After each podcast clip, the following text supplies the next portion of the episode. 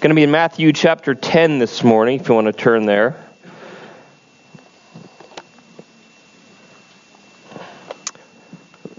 We're going to be reading verses 24 through 33, but we're going to be focusing primarily on verse 32, so you can prepare for that. I uh, want to begin just sharing a little bit of uh, of advice as we're uh, as we're reading, as we're studying Scripture, as we're interpreting Scripture. A little question I like to ask, especially if I if I hear something, if I hear an interpretation of the text or someone's thoughts on a subject, if I hear something, and especially if it doesn't quite seem right, if I'm questioning whether it's true or not, one of the first questions I ask, and this is simple, okay? This is not this is not academic Bible study. This is not you need to go to college. This is a simple, basic tool for keeping ourselves on the right track. And the question is this Am I using, or is the other person using, their understanding of the meaning of a single word to influence how they see this entire verse or passage, or are we allowing the context of the Bible to define the term for us? I don't know if that made sense, so I'll say it a different way. We often get into trouble when we determine the entire meaning of a passage or a part of the Bible based on how we understand one word. And this isn't really even just a principle for biblical understanding. If you have any sort of relationship with another person, if you've ever got into arguments or disagreements, what we find is often disagreements that we have with other people really just boils down to the fact that we have a slightly different definition of a single word. Right? And that could be something as simple as how we define quality time, right? Or even time. If you say to your spouse or significant other, I would like to spend more time with you. Uh, for one person, spending time with someone else might mean cleaning up the house or being in the same room doing different things, right?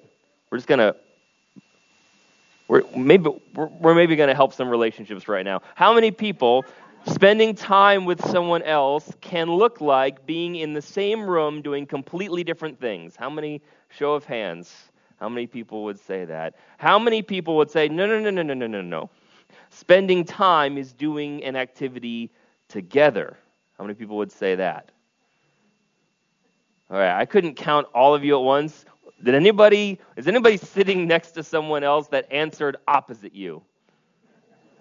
We've got a couple, a couple hands. That's probably probably a good thing, right? So we understand that that my wife could come to me, and if her understanding of spending time together is we do an activity together, and mine is we do separate activities in the same place, and she says, "You never spend time with me," and I say, "We spent time together all yesterday afternoon, right?" And we could go back, and ultimately, the whole argument is just that we have a different definition of that word. And in the same way, when I'm reading through the biblical text, as I'm interpreting myself, especially as I'm in, as I'm looking at someone else's interpretation, if their interpretation, if what they believe a passage means, hinges entirely on how they define a single word, that's a that's a red flag for me. If I see it in someone else or in myself. Now, it would be a red flag if the Bible were written in English. Even if it were written in English, again, even in, my wife and I speak the same language and we have a difference of opinion on what words mean, it's even more significant and obvious when we have a text that's been translated from multiple different languages. And so if we find ourselves having a belief, and everything about that belief just comes from the interpretation of a single word, then we need to t- stop and take a step back. Look at the context of the verse, look at the context of Scripture, and say, what does all of Scripture have to say about the subject? Now, I open with that because this passage that we're going to look at is a great example of how we can get into trouble if we operate that way. And that's what we're going to look at this morning. So let me begin to read for us. And again, we're going to read the whole passage, but we're going to focus on one verse. Beginning in verse 24 A disciple is not above his teacher, nor a servant above his master. It is enough for the disciple to be like his teacher and the servant like his master. If they have called the master of the house Beelzebub, how much more will they malign those of his household? So have no fear of them, for nothing is covered that will not be revealed, or hidden that will not be known. What I tell you in the dark, say in the light. And what you hear whispered, proclaim on the housetops. And do not fear those who kill the body, but cannot kill the soul. Rather, fear him who can destroy both soul and body in hell. Are not two sparrows sold for a penny, and not one of them will fall to the ground apart from your Father? But even the hairs of your head are all numbered. Fear not, therefore, you are of more value than many sparrows. So everyone who acknowledges me before men, I will also acknowledge before my Father who is in heaven. But whoever denies me before men, I will also deny before my Father who is in heaven. So the verse we're going to focus on, again, is verse 32. And you've probably guessed based on the intro uh, that the word that we're going to talk about is the word acknowledge, right? Anybody else have a different translation than that? You have what do you have? Confess. Confess. Yeah, there's probably a few that have that. Uh, every translation has one of the two, at least of the nine or ten that I looked at. They all translated either acknowledge or confess. And so, this, I think, is a great example of a verse that we, if you've been in the church for any amount of time, you probably know it. You've probably heard it read many times. You've probably heard sermons on it. Um, you understand the verse, and you've probably, like most of us who grew up in the church, have spent time trying to figure out how to put this into practice. You've perhaps even spent some time staying awake at night thinking about, am I doing this verse right? Maybe not literally, but at least metaphorically. You may have lost some sleep over it. But I believe this is a verse that really shows how we can allow our understanding of one English word to significantly impact the way we apply ourselves, apply and interpret the passage. Because ultimately, the action in this verse is this word acknowledge, or sometimes it's translated confess. That tells us what we're supposed to do, and we, as human beings who are drawn to law, who are drawn to answers, who are drawn to concrete, we like seeing action words in the Bible, right? Because action words are a checklist, and a checklist is a really good way to know that we know that we're good, right? That we've done what we need to do. We as humans are drawn to law. We are not drawn to ambiguity. We are not drawn to things that are even more relational in nature. We want to know. We want to know what we are supposed to do, right? And so when we see an action word, we like to grab hold of that. And it's good to want to serve God. I'm not saying that we want to be people that don't want to serve. We don't want to be people who do, who shy away from action, but we like grabbing onto things that we can do because then we know we've done and we can move on. So we latch onto words like acknowledge. But as I think about it, as I think about the word acknowledge in my understanding, if I really I think about how I use it in day to day life, it doesn't really say much for my relationship with Jesus. If I'm in public and I see a person perhaps that I know and I acknowledge them, to me that's really the that's the lowest form of human interaction right? And this is just my definition, right? You can have a completely different one, and that just kind of proves my point. But my definition, if I if I was if I was out in public and I saw my wife across the store and we hadn't planned to meet there, we just happened to be at the same store at the same time, and I acknowledged my wife, I don't think that that would quite be enough. Right? If I'm walking through the grocery store and I see the gentleman who takes my card at the car wash, I would acknowledge him, right? Hey, car wash guy. And then I'd move on. If I was walking by my wife unexpectedly in a store and I just said, oh, hey, and then kept going, in the same way, when I get to heaven, and I walk by Jesus for the first time, I don't really. I mean, I know he's. I was going to say something that's. I was, about to say, I know he's busy, but that's heresy. but when I get to heaven and I picture walking by Jesus for the first time, he goes, Oh, hey. And he keeps going. That's not the relationship I want. Right? That's not the relationship I want with my Savior. So, so even if I did that fully, even if I, oh, hey, in my life fully, if that's all I'm receiving from Him, that's, and that doesn't line up with Scripture, right? Like the incarnation is about more than Jesus just giving us a, oh, hey, what's up? Passing the grocery store. God didn't become man to simply acknowledge that we exist. He God became man to intimately understand and live with and have relationship with and, and to sit around the table with us and to it's a completely different thing.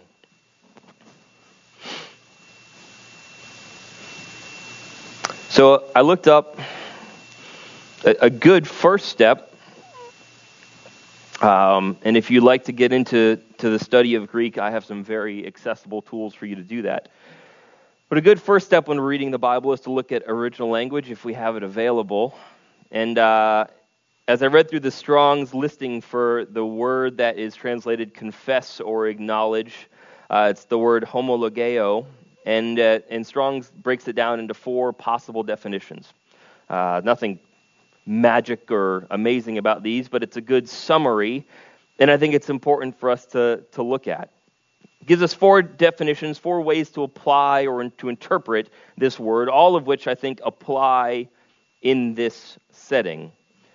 The first one is to say the same thing as another, to agree with or to assent to, to, to, uh, to agree with, to accept, to confirm, to this is us saying to Jesus, we believe what you have told us to believe. We believe in your law. We believe in your commandments. We believe in, in the way you've called us to live our lives. It's a, it's a term of agreement.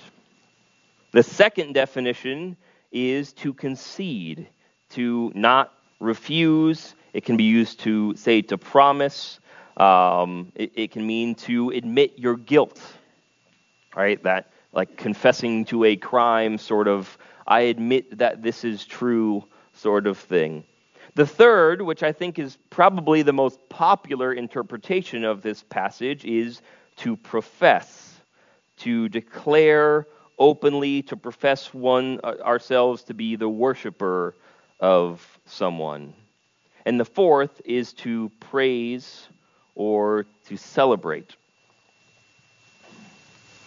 Those are four different ways that we can apply this word. Now, first of all, I think that many of us probably emphasize one of those over the other. I know for myself, if I am guilty of going one direction over the others with this verse, it is the third definition to profess this idea of just making sure everybody knows that I am a follower of Jesus. And in my younger days, especially in high school, especially growing up in a context where I didn't have many, if any, other Christian teenagers in my small rural high school, Um, I there was a day I woke up and I still remember it, and it was right. It was in uh, it was in late September. It was right after our Bible quizzing kickoff for the year. I had had a, tr- a tremendous weekend at that, and I came back. And on Monday morning, I decided to wake up and wear one of my Christian T-shirts. How many people have some Christian T-shirts at home? Any any remnants of the '90s? So I woke up and I had so I woke up and I wore this T-shirt, which wasn't bad. Let me just say it wasn't bad, and it's not something that I would discourage anyone necessarily from doing. But it was my way of saying I am going to confess to the world. I am not going to hide. I am going to openly admit and even advertise on my person that I am a believer in Jesus Christ. Everything up to that moment is fine. What happens next is not, which is the check. Right? As I look at this verse and say, huh, I want Jesus to confess me before the Father and in heaven. So I will confess him by wearing this t shirt. And I check it off the list. And I missed almost entirely many of the others Primarily the first, which is to say the same thing as another, to agree with, and you can't agree with what Jesus says without doing what he says to do. Right? As Jesus says, let me forgive you, let me change you, let my spirit sanctify you and cleanse you and change you. I can't say I agree with that, but don't do it, right? It doesn't work. So ultimately, that first definition of this word is one of the most important definitions for us holiness people in the Nazarene in the Wesleyan tradition that we believe that being a Christian is about more than just being saved and forgiven of our sins. It is about allowing God to change us from within to be better people, to be more like Him. And so, me in high school, and again, I'm not, I'm not saying that these definitions are true because they are in the, the Strong's dictionary. I see them to be true in Scripture, right? This is the life God calls us to. I was really heavy on my emphasis of professing and making sure people knew why I believed things and why I did things, but I was a lot less on kindness and graciousness. And many of those shirts that were a way to profess my faith moved into judgment, moved into things that were accusatory, moved into things that pushed people away rather than drawing people to Christ. And so, in my acknowledging, I was really heavy in one area over another. And maybe you've done something similar. Many Christians have. I think if I was going to pick one of these that most Christians struggle with the most as an overemphasis, it is profess. Or perhaps that's just the most obvious because it's the one that shows up on billboards and bumper stickers. But there's also a question I have to ask, which is how do we get so off track in our interpretation how do we lose focus? How do we get unbalanced? And it's really interesting because when you look at verse 32, and actually my translation doesn't have it, mine just says, so most of your translation will have Oh, here it is. It's in verse 31. Mine does have it. In verse 31, it says, Fear not, therefore, you are of more value than many sparrows. And then in verse 32, many of you also will have another, therefore, everyone who acknowledges me before men, I will also acknowledge before my Father who is in heaven. You see, before Jesus gives us this verse and calls us to acknowledge him before men, he gives us this story, these preceding verses about how we are of more value than a sparrow, about how the hairs on our head are all numbered, and he tells us to fear not. And so, what Jesus is saying when he gives us this direction about acknowledging him, he gives it to us in the context of us having value. And that's where we need to start. And I believe that that's what we really miss when we come to this verse. Because what often happens is we come to this verse with the assumption that we don't have value from a perspective that we lack value, and that in fact we need to earn our place in heaven. We come to it from a place of fear. Now, what I've noticed as I read the Bible is anytime Jesus tells us not to fear, there's a reason for it. Right? And it's it's because he's about to say something or do something that inherently will cause us fear. In this context, when he tells us to fear not, it's because he's about to give us this instruction about acknowledging him. And he says, Look, I want you to acknowledge me, but don't do it out of a place of fear. Don't do it out of a place of you don't think that you're enough, that you're not good enough. Don't do it thinking that I, your father, didn't already see you. Don't acknowledge me to get the Father's attention. He already knows you. He already knows how many hairs are on your head. You already have value. Do it from a place of love. But I mentioned at the beginning this kind of idea of getting kept up at night by this verse. And I think we all have at some point been concerned am I acknowledging him enough. But the context that we're given is the opposite. He says, I don't want you to be afraid because of this. I don't want you to be nervous because of this. But I desire to be in relationship with you. And if you choose to be relation, in relationship with me, I surely will be in relationship with you. If you take a step towards me, I will surely take a step towards you. And so, what happens is when we allow fear to drive our faith, when we allow fear to drive the actions that we take as believers, the way we live our lives, we will always, in those moments, gravitate so much more heavily towards the black and white, towards the law, towards the prescribed way of living because we are so terrified and we have to know that we've done it. That's where that legal that's where legalism is born. Legalism is born in fear. Legalism is born when we need to know that we've done it right because we're so terrified of doing it wrong. And Jesus says, don't. He says, don't don't be afraid. And he gives the example of the hairs on our heads being numbered, which is not at all practical, right? There's no, it's not at all, there's no practical reason for that. Right? There's no,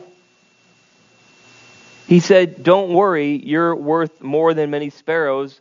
Your father knows how much is in your bank account. He doesn't say, don't, don't, don't be afraid, you're worth more than many sparrows, and, and, and God knows all of your talents. He doesn't say he knows how many friends you have. He doesn't know all of your possessions. He doesn't know how many couches you can carry up a staircase so you can go help your pastor move on a Saturday. He says the hairs on your head are numbered.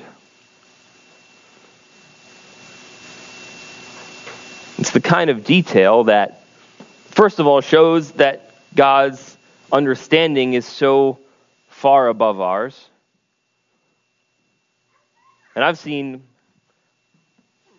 I've seen some young people in relationships and in first relationships go to fairly absurd lengths to know everything about the other person and know every moment of every day what they're doing and what they're thinking, right? We've all seen young people in first relationships that just go to absurd lengths to know everything about one another and even even the craziest middle school relationships don't try to number hairs on heads, right?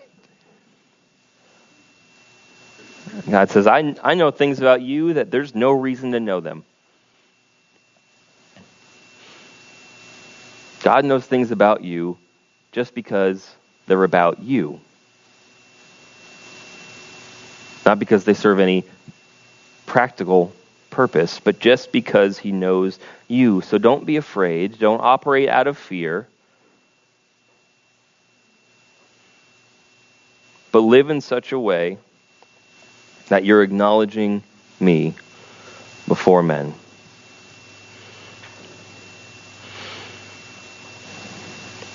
Now, maybe one of those four really stood out to you as an area where you are perhaps too focused or where you're not giving enough attention.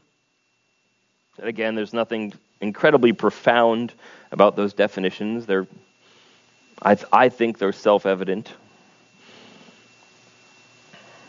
Or maybe where you're landing this morning is that you're recognizing areas in your life where you're operating as a Christian out of fear instead of out of this loving relationship that God has with us. So we're going to close our service today with the time of communion, which I think is very appropriate for this message. We don't come to church just to fill the parking lot and show the world that people still believe in Jesus. It's not why we come here. Is it a benefit? Absolutely. But we don't come here just to cross it off our list. We don't come here just because it's so important that we learn something. We don't come here for any of those things alone. We come here to be in relationship with our Savior. We do that through our relationship with others, and we do it by gathering here at the table. That Jesus acknowledging us and us acknowledging him is about more than just a wave or a t shirt or a Facebook status or a bumper sticker on your car or anything like that. The language and any single word in the English language cannot fully sum up what our relationship with Jesus is meant to be. In the same way that a single word can't adequately describe the relationship between spouses or between best friends or between your close siblings or anything like that. Our relationship is deeper, it is fuller, it is far more intimate.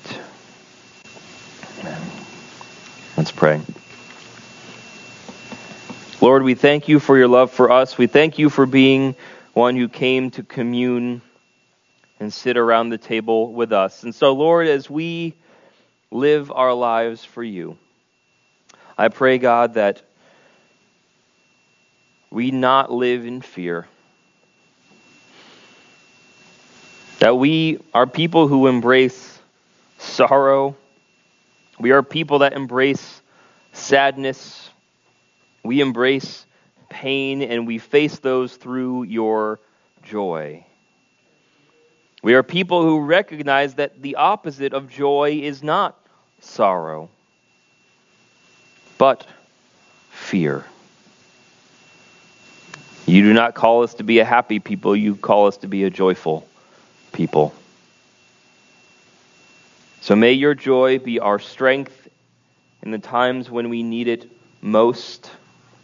Let us not operate in fear or worry or anxiety, but in the freedom that you bring. May we, your people, honor you in all that we do. We ask these things in your name.